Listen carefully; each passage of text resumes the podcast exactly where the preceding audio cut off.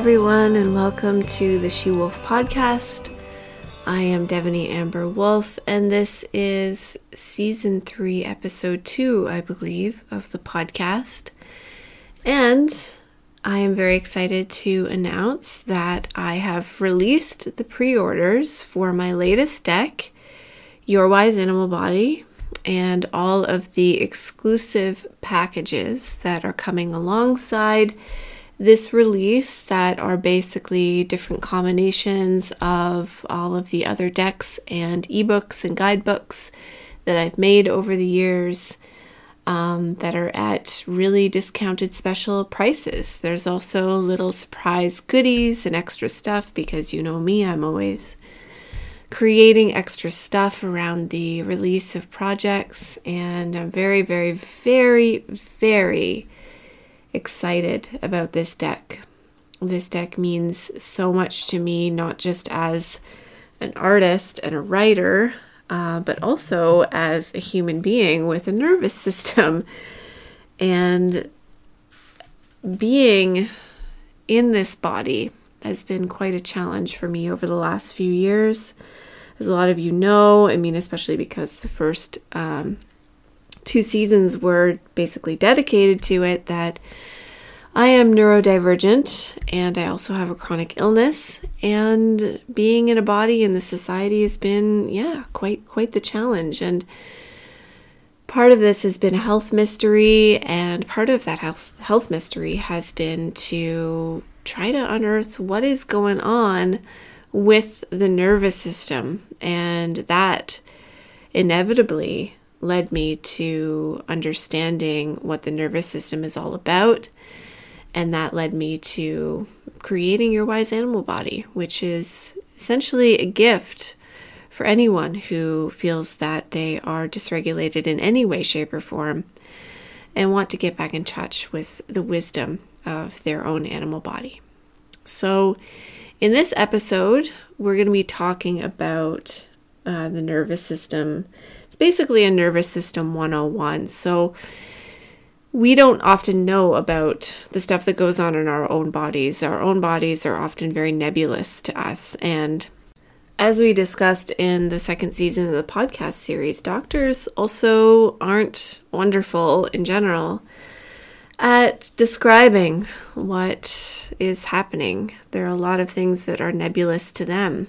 And instead of admitting to that, they pretend to know things and uh, then scare us with information that may or may not be true about our own bodies.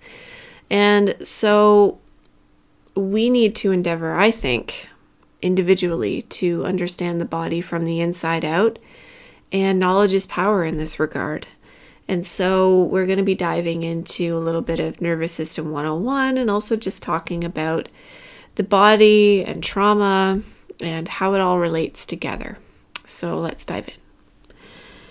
In the frenetic, late stage capitalist, consumer driven, production pressurized world that we currently live in, we often must push aside the call from within and the little to big signals from the animal body that we call home.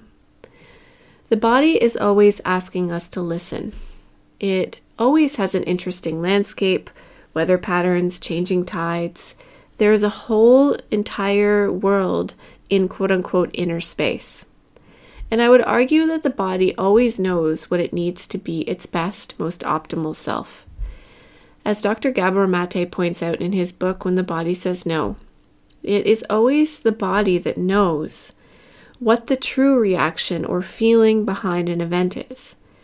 It is the mind, the brain, that attempts to rationalize or intellectualize the experience. This is what we might call gut instinct when we have, for example, an uneasy feeling about the person we're out on a date with, but they seem friendly enough, so we proceed. Or when we hold tension around a certain person or event, but we tell ourselves, oh, that event wasn't that bad, or that person's done so much for me, I shouldn't put up this boundary. In this book, he touches on the notion of anger, sacred anger, as a sign of what a boundary is and where a boundary lies. If a stranger, for example, charges up to our face our instinct might be to push them away or to yell or both. But our rational, socialized mind may think, well, they are being inappropriate, but I don't want to seem rude myself, so I'll just see what will happen next. Maybe they'll just go away. Sometimes repressing our natural instincts comes from survival. For many of us, as children and adolescents, we were unable to be our authentic selves and remain loved or lovable. We have to repress parts of ourselves, our very personalities, our real emotions, our boundaries, our sacred anger, our fight and flight responses. We have to feign being okay in order to survive when really we're anything but okay. As a result, we were taught that being our authentic selves is synonymous with being cast out, abused, neglected, and ultimately rejected from our family units and other realms. We learn that in order to be loved, housed, sheltered, treated decently, we must push our real selves down, burying them. This can program us for a lifetime of repressing our body's natural instincts. But the thing is, these instincts don't just evaporate from the landscape and weather systems of the body. They learn to take on forms of tension, a heightened sympathetic nervous system, chronic pain, headaches, anxiety, depression, burnout, and chronic illness. Some somatic practitioners call this trauma hiding in the body, but I personally don't think that it's so hidden. Not in the end, anyway, as these things always have a tendency to show up, often in the form of something unwanted and difficult. And even if we were fortunate enough in this lifetime to avoid any of the aforementioned childhood trauma that challenges our ability to embody our authentic selves, the capitalist society we live in now also encourages us to repress our instincts in countless ways, especially, for example, to things like being productive or consuming things we know are harmful to the environment and ourselves. Many of us live in a deficit of trying to make ends meet, juggling numerous responsibilities and relationships that leaves little to no time for integration of life experiences, stressors, and traumas. And yes, I know all of this sounds very grim, and in some ways it is. There is an epidemic of chronic illness in many countries throughout the world, unlike we have ever seen before in history we are also within the nexus of many gargantuan global events and catastrophes. And we're just trying to live our lives in a way that feels remotely healthy, aligned, and safe, right? So, how do we do this? Is it even possible? Well, it is, but it takes knowledge and practice. In my newest Oracle deck, Your Wise Animal Body, I have created a set of cards, a guidebook, and a prompt journal that will be a helpful companion to any somatic nervous system regulation practice. But we must first understand what is the nervous system and how do we regulate it. Through the modalities of attention, attending, listening, feeling, pleasure, breathing, grounding, and more, we can ease gently into the waters of the body, no matter what tensions, pains, and fears exist there. But before we dive into the basics of the nervous system, let's talk for a moment about trauma. There's a very good reason why those of us who've been carrying trauma for a long time struggle with being in or with our own bodies, and this is because trauma is stored there. Many somatic practitioners believe that trauma isn't necessarily the adverse event or event themselves, but our reaction to them that is traumatic. Now, this does not mean that the events themselves were not bad, harrowing, deeply upsetting, or profound, and it's just our perspective making it that way. That would be a very blaming and shaming mentality, and also rather gaslighting in that it's all in your head. No, not that. It's more that the complexity of our human brain lends itself to trauma hanging around for longer. It impacts us deeply and we are often encouraged to move on from it before we fully process the magnitude of it, which leads to it becoming stored in the body. And sometimes the sheer power of the trauma is unprocessable and it automatically becomes part of our nervous systems. And this often isn't the case for our animal friends. Despite their intelligence and emotionality, they have an innate ability to shake off experiences, literally. Not all experiences, but many of them. It is a wisdom afforded to all creaturehood, but repressed by ours to somatically experience what is authentic in the body at any given moment, thereby giving it the opportunity to pass through uninhibited. Things like emotions, pain, and fear only get stored in the body when they are forced to be much smaller than they are or non existent. If you've ever heard of something called a rage room or seen a post on a local community page saying, Where is a safe place to go scream my head off? And I've seen this post many times on different community pages. This is very common. Then you're seeing the desire for natural, authentic, sacred anger in motion. But this is only part of the somatic picture of allowing big emotions and the processing of life events to pass through the body like a train passing through a station, as opposed to a 12 train car pileup with steaming, fiery debris strewn everywhere. Stuck trauma can feel like being unsafe or unwell in the body. Over time, it can lead to illness. The baseline reason that most people have for avoiding working with the body in this way comes from feeling unsafe. If there are stored traumas and tensions in the body, when we go to work in this landscape, even gently, these traumas can percolate. Often this is unwanted, and the knee jerk reaction is to repress again and then go and find a distraction. And trust me, this is a very understandable and natural response to avoid inner conflict and suffering.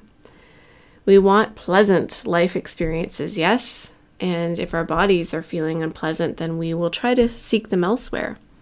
Of course, we will. But the way to feel more safe in the body ultimately and to have more pleasant experiences is to go inward and release these tensions slowly and with great care. It can be difficult to begin listening to the body and its cues when we have grown so accustomed to repressing them. It is not impossible, though. You can start very small and work your way up. And if at any point you feel truly overwhelmed, it is okay and even wise to take a break. Nervous system expert Irene Lyon emphasizes the need to titrate these experiences so that we don't blow a fuse, so to speak. If our nervous systems are already dysregulated, we don't want to cause more dysregulation by forcing ourselves to heal. Forcing and healing do not go hand in hand, no matter which way you slice it, anyhow. However, ease and unease will, for a time, go hand in hand as you learn to lean in and release. It's okay to feel both, and it's okay to feel nervous. It is the nervous system after all. So, on that note, let's dive in a little to the autonomic nervous system 101. So, our amazing, highly advanced, yet simultaneously super primitive nervous systems are responsible for so much in our bodies. At a glance, they are responsible for digestion, metabolism, hormonal release and balance. They are responsible for our immune function, heart rate and respiration, blood pressure, muscle tension, sexual arousal our quality and quantity of sleep, and more.